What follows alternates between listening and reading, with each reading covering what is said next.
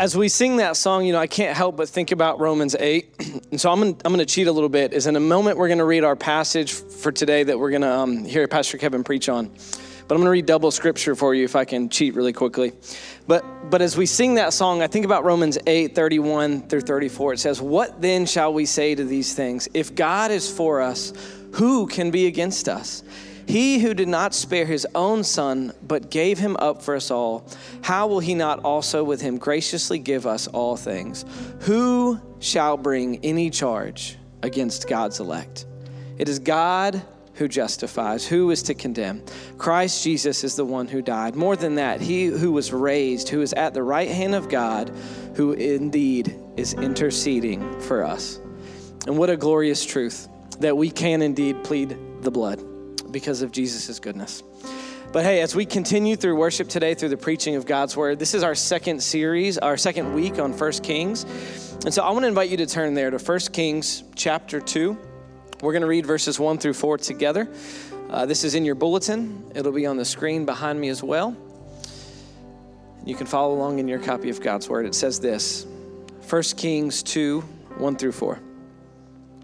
When the time drew near for David to die, he gave a charge to Solomon his son. I am about to go the way of all the earth, he said. So be strong, act like a man, and observe what the Lord your God requires. Walk in obedience to him, and keep his decrees and commands, his laws and regulations, as written in the law of Moses. Do this so that you may prosper in all you do and wherever you go and that the Lord may keep his promise to me. If your descendants watch how they live, and if they walk faithfully before me with all their heart and soul, you will never fail to have a successor on the throne of Israel. Let's pray together.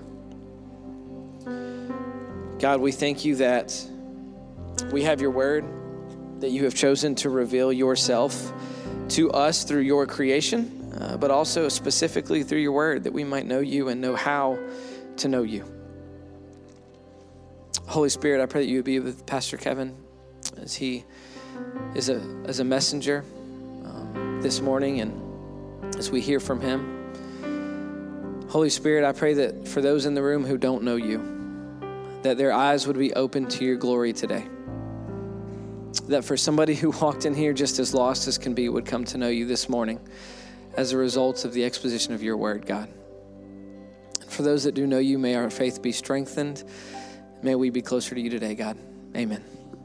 Amen. Amen. Thank you so much, Stephen. And, and let me just say, you can cheat anytime you want to and read extra scripture. What a what a great word from from Romans. If you've got your bulletin with you, on the back you will find a message map. If you want to get that out and locate that, that will help you as we go along in the message. And while you're doing that, let me say thank you for worshiping with us uh, through worship. That was a wonderful time of worship.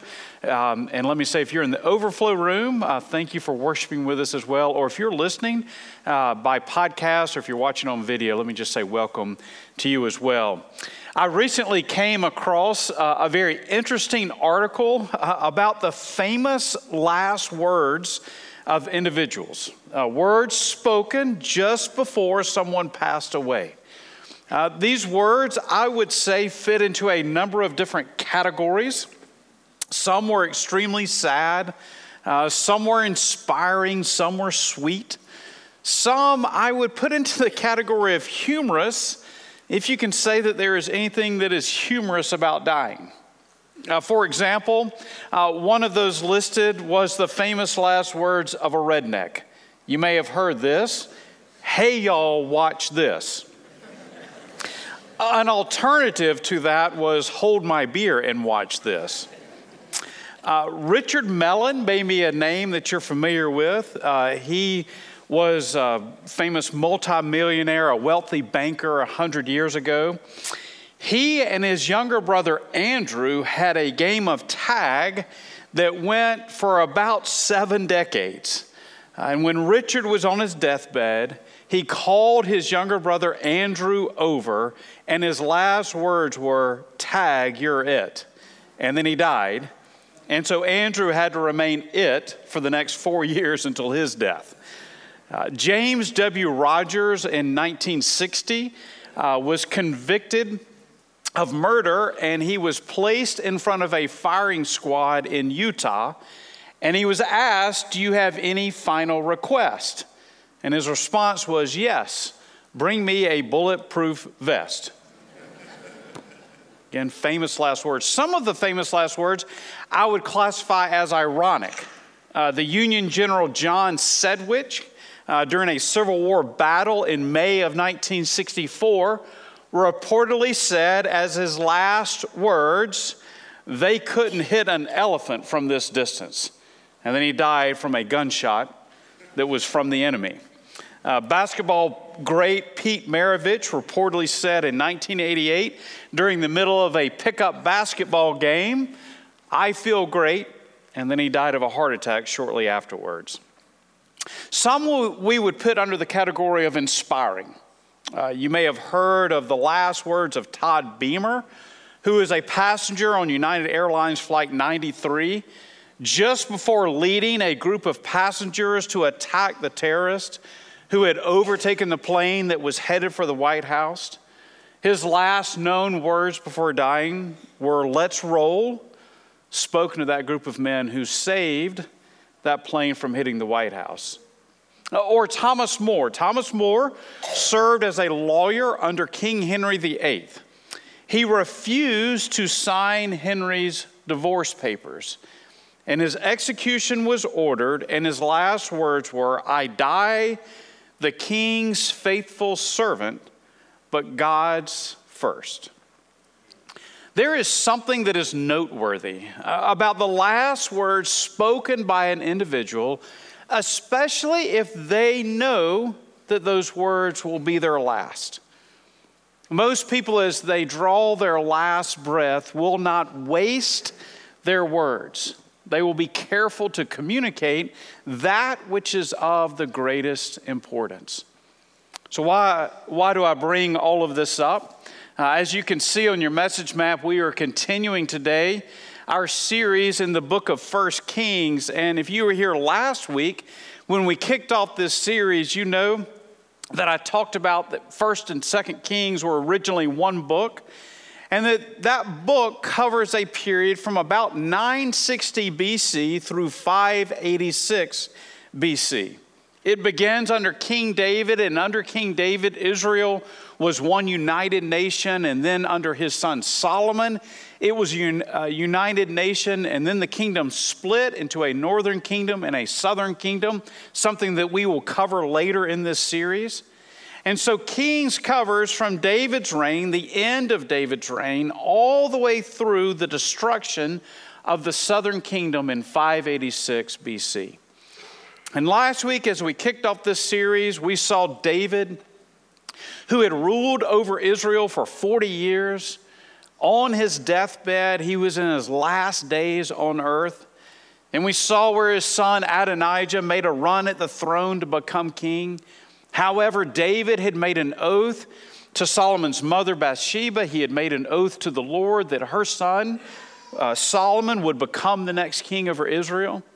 And so David then corrected that situation and he made sure that Solomon was installed as king.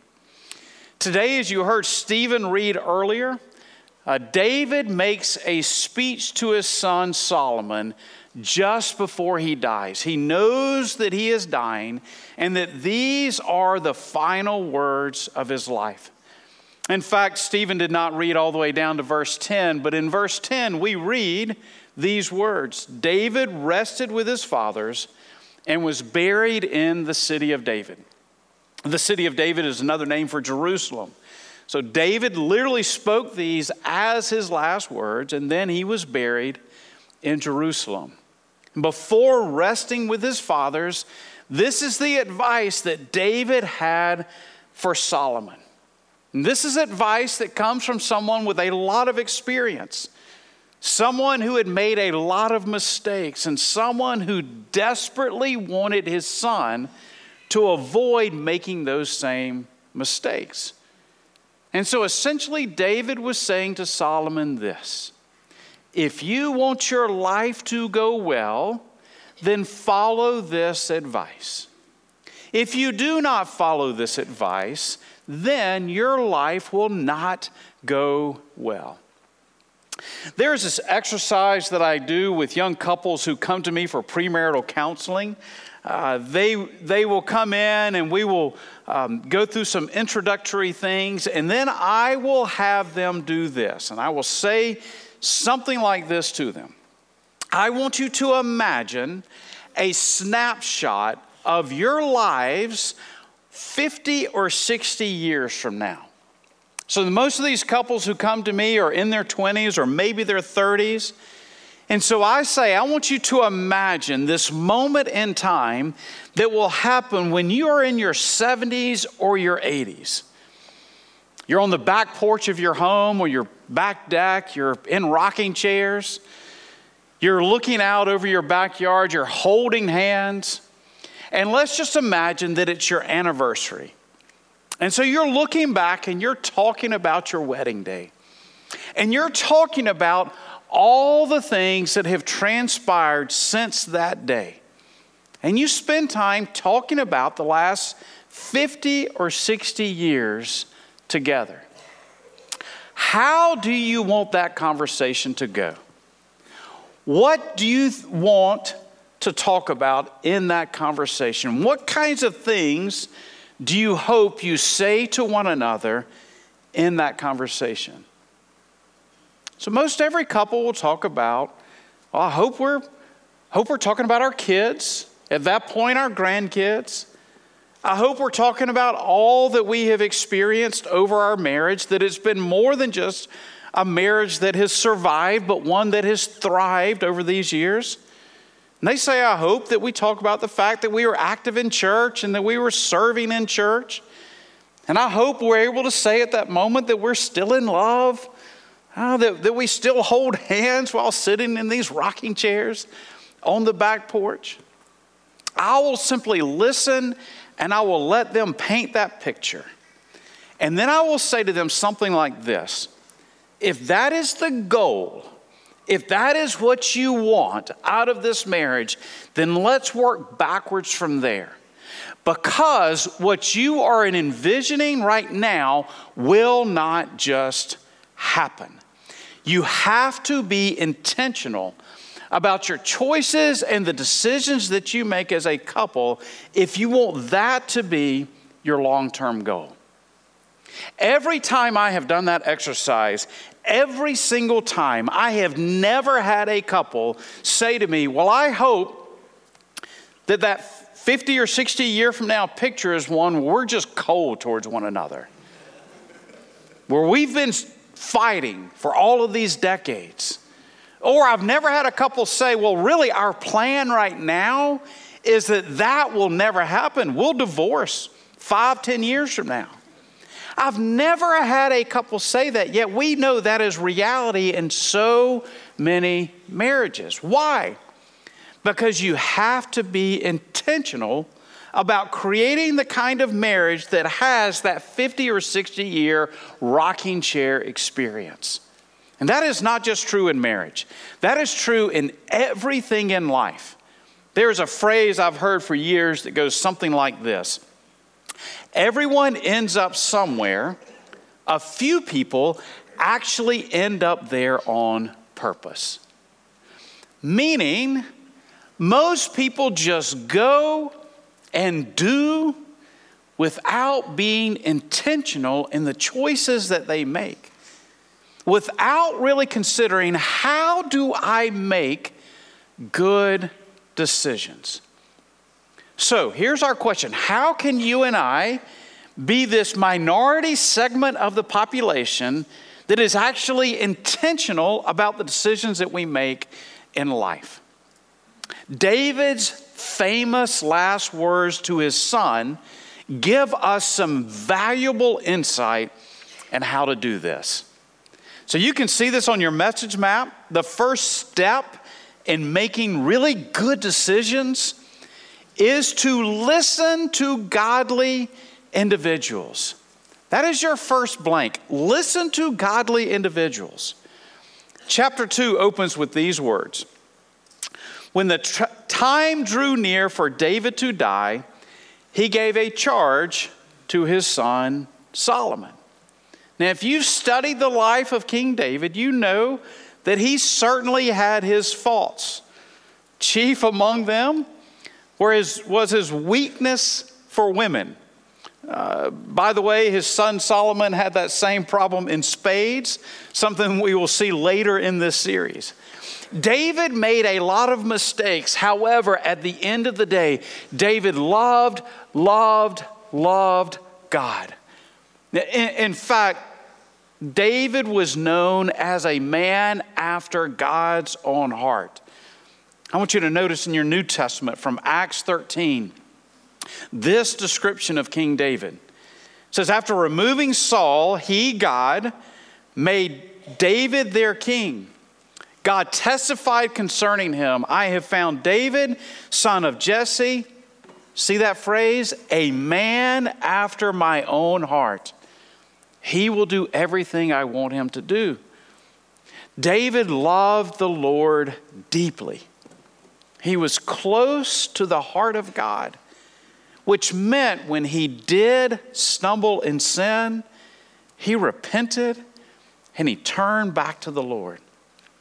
It was good for Solomon to listen to the advice of his father David, not just because David had a number of years of experience, not just because David had gained a heart of wisdom, but because David had truly a heart for the Lord. A big part of making good decisions is knowing which advice to listen to, is knowing who to go to for advice and how to listen to the advice and the opinions of those who are close to the Lord. I'm sure you know this, but there are so many jobs right now that you can do. If you're a young person, there are jobs you can choose to do in life that were not available to me when I was getting out of school.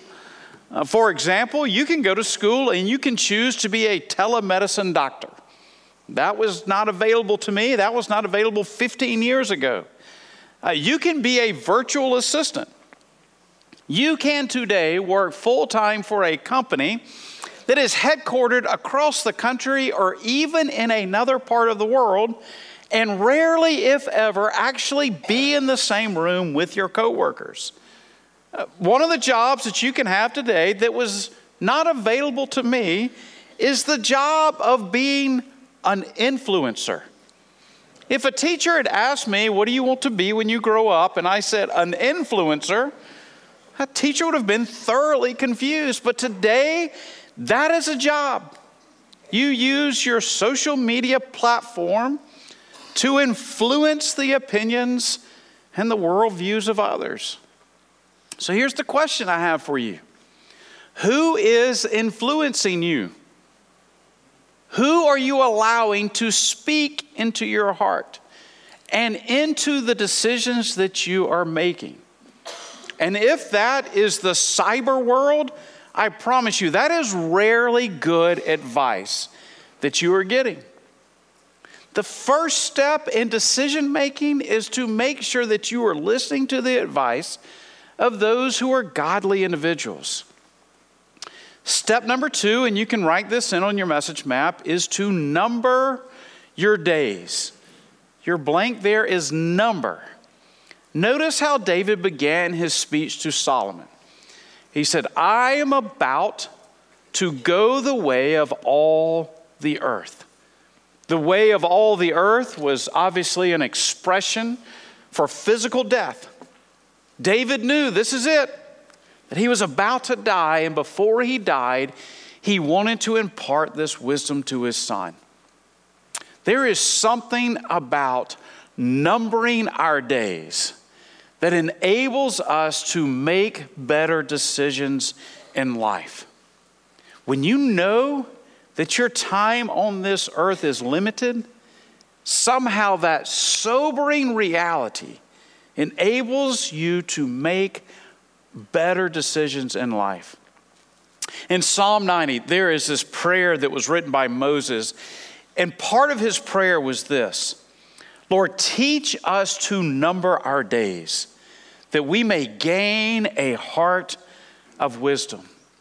I've always found this to be an interesting line Teach us to number our days. At first blush, it seems that Moses was saying to God, Teach us to keep in mind that we will only live 60 or 70 or 80 uh, years on this earth. Teach us this fact.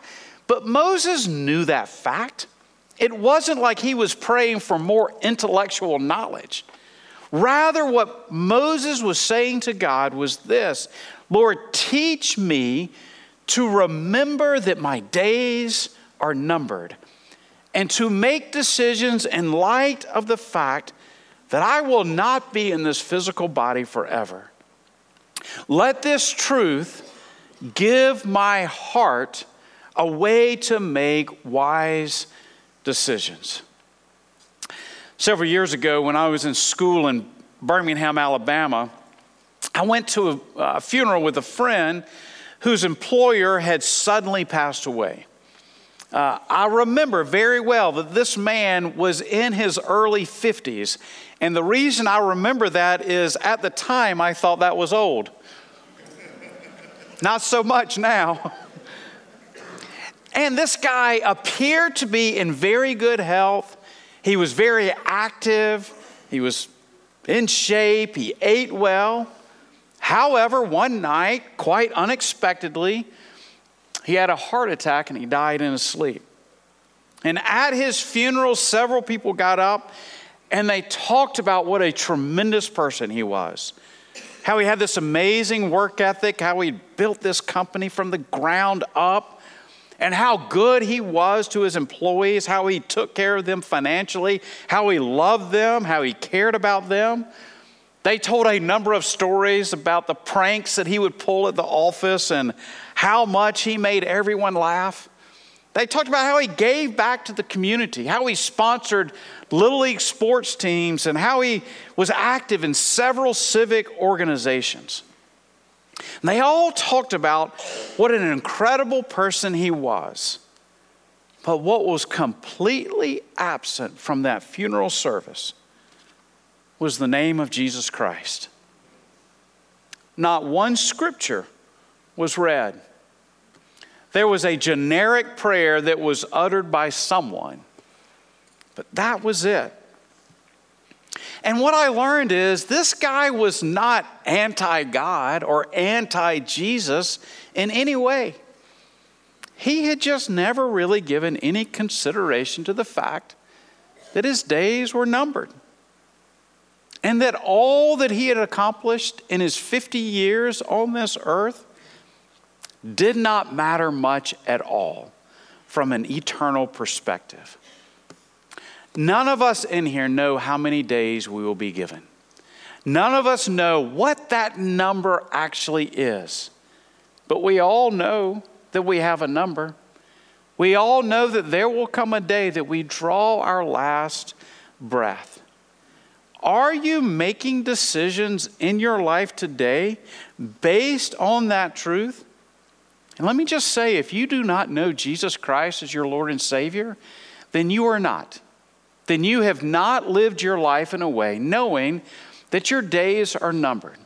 Because when you draw your last breath, you will be lacking the thing that is of greatest importance in your life. And if you do know Jesus, are you living with that perspective, if you take everything in your life that you have ever done, that you have ever accomplished, and you put it on a ledger sheet and you draw a line underneath, what does it add up on the day that you die? What does it add up to? Does it matter? Will it matter much? Or have you lived in such a way that is only for the here and now? I promise you that simply numbering your days will help you tremendously in making wise decisions in life. Here's a third one. You can write this in. Number three, to make good decisions, stand for what is right. I love this advice of David to Solomon in verse 2. He says, So be strong, and you see that next phrase? Act like a man. That Hebrew phrase there, act like a man, literally means to show courage. And we see this phrase both in the Old Testament and in the New Testament. In one place we find it is in 1 Samuel chapter 4, where the Philistines are in a battle against the Israelites, and suddenly the Philistines hear the Israelites give this loud cry in their camp. And someone of, in the Philistine camp says, What's going on? The Israelites are suddenly excited. And they discover that the Ark of the Covenant had come into the Israelite camp. And they said, A, a God has entered their camp.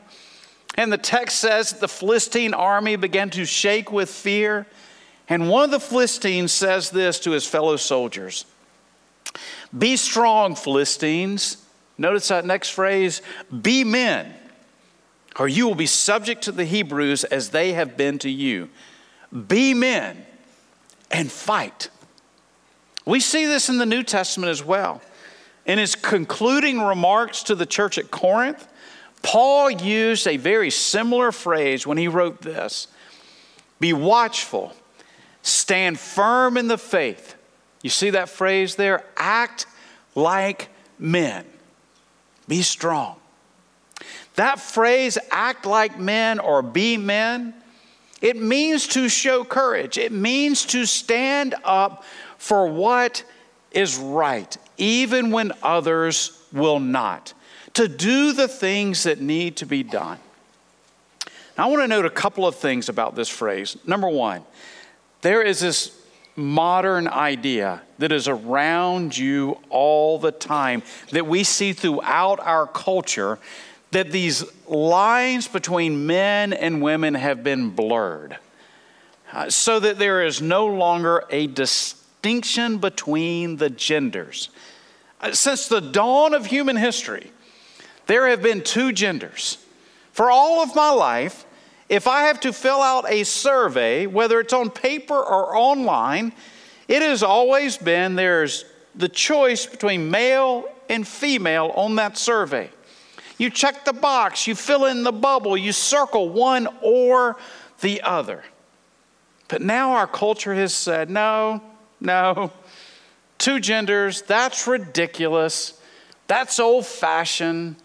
Uh, in, in, fact, I read an article recently about the number of different genders one can choose when filling out one's profile on Facebook. Have you seen this? There are 58 different gender options you can choose, meaning you can mark male, you can mark female, or one of 56 other possible gender options. Among those are trans female, trans male, trans person, gender variant, gender questioning, bigender, pangender, intersex, or the one I love, nothing. Just nothing at all. And this is essentially, understand the mentality behind this. This is our world very clearly saying, we want to be our own gods. We want no one to tell us what to do, including God. And so God cannot control my life. In fact, God does not even get to make the decision about whether I am male or female. I get to choose what I want to be because I am in charge. That is one observation about this. The Bible is very clear that God created male and female. There are two genders. There's another thing about this passage, though. This phrase means be courageous, and this applies to males and to females to stand up for what is right. But I think because of the way that that phrase is worded, there is a special message for men. You want to be a man? Do what is right. You want to be a man? Look out for others. You want to be a man? Don't act selfish. You want to be a man? You want to really stand up and be a man? Then don't give in to that temptation. You want to be a man? Then fight for your marriage. You want to be a man? Then tell your children that the devil has no business here in this household and we are going to church on Sunday. There you go. you know, you, sometimes y'all are too Baptist, and I'm Baptist through and through, but to interject a little bit more energy into it. Be a man. Look out for the good of others. If you're a high schooler, be a man. Someone's getting bullied, stand up for that person. Be a man. Paul here says, stand up for what is right. David says to his son Solomon, be a man. You want to make good decisions? Here is what I promise you, promise you. If you will stand up for what is right, you will never regret that. Number four, saturate yourself with God's word. There's your blank there. Saturate yourself with God's word. Notice the advice that David gave to Solomon in verse 3 Walk in obedience to him and keep his decrees and commands, his laws and regulations. What? As written in the law of Moses. David's reference to the decrees and the commands and the laws written in the law of Moses that was a refer- reference to the Torah, the first five books of the Bible. At this point in history, that was their scripture. Later, scripture would also include the, the full 39 books of the Old Testament and the 27 books of the New Testament. And here, David pleads with Solomon be faithful to God's word. Now, let me just pause here and say we recognize we cannot do it fully. That's why Jesus came. Scripture points us to the holiness of God and our inability to keep the law perfectly. And that's why Jesus came to keep the law perfectly on our behalf. We can never measure up on our own. Jesus has measured up for us. However, we recognize that it is still God's perfect law. And when we spend time reading God's word, when we allow God's word to saturate our lives and become part of our DNA, we will make better decisions in life. Notice what Paul wrote in 2 Timothy, and let me just say, these were among the last words of Paul. David, in his last words to Solomon, said, Follow God's law. Paul, in his last words to his friend Timothy, said, faithfully teach the Word of God. Why? Because all Scripture is God breathed and is useful for teaching, rebuking, correcting, and training in righteousness. Here's what Scripture does it gives us the framework for how to make decisions in life. If you are struggling between going to this college or that college, you're right. You cannot open your Bible and go, oh, well, here's the answer. I'm supposed to go to this university. But what it does is it gives you the framework on how to make decisions. It gives you the framework on how to pray about it, how to seek advice from others, how to listen to the voice of God. And you cannot get that just by reading your Bible once a month, once every other week. I cannot encourage you enough to spend every day, some portion of your day, reading God's word so that it saturates your life, helps to form your worldview so that you can make good decisions in life. Finally, here's the last advice on making good decisions, and that is to trust in God's goodness. At the end of the day, you make these decisions and then you trust that God is faithful and that God loves you and that God wants what is best for your life. Notice what David said to Solomon. He said, Do this, follow this advice, do these things, so that you may prosper in all you do and wherever you go, and that the Lord may keep his promise to me. If your descendants watch how they live, and if they walk faithfully before me with all of their heart and soul, you, are, you will never fail to have a successor on the throne of Israel. At the end of the day, know this that God is for you. And so often we struggle with the decision, with some choice that we face. And we worry and we worry and we worry and we forget at the end of the day that God is absolutely on our side and wants us to make the best right decision and that we can trust in that. Many of you in here know that uh, I went to Mercer University and that when I was in college, I served as a student ministry assistant at Vineville Baptist Church, uh, which was the church that a few years later planted this church. Uh, while I was serving there, I was struggling with what I would do after graduation. And one day I had the chance to go to lunch uh, with the individual who was serving as the worship pastor at the time. Now, we didn't call him worship pastor, that was not the name that those individuals had back then. They were called ministers of music. Uh, the minister of music at the time was a man named Lloyd Landrum. Uh, he is now with the Lord. At the time, he was in his early 60s. One day, we had the chance to go to lunch, just the two of us, and we went to some sandwich shop.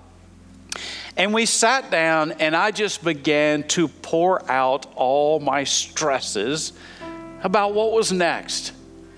He sat there just calmly listening eating his sandwich as I just vomited on the table. all my problems, all my worries. What do I do next? What will I do after graduation? What kind of job should I get? At the time, I thought I might go to law school, so what should I do? How should I prepare? He just sat there and listened, ate his sandwich, and he listened. And finally, I guess I took a breath, maybe to eat my food, I don't remember. And he put his sandwich down. And he said, You know, here's what I've discovered in my life.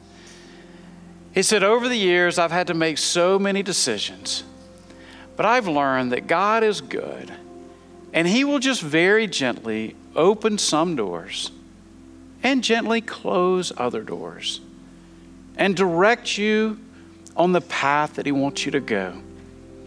And He said, I know you're worried now and I know that you're stressed now, but there'll come a day that you look back and you get it and you say, Okay, God, now I understand why you closed that door and why you opened this other door and just how good you were to me. That was some good advice. In fact, it's been almost 30 years ago that he gave me that advice, and I've remembered it all these decades later. That is good advice in making decisions in life. It has served me well, and it will do the same for you.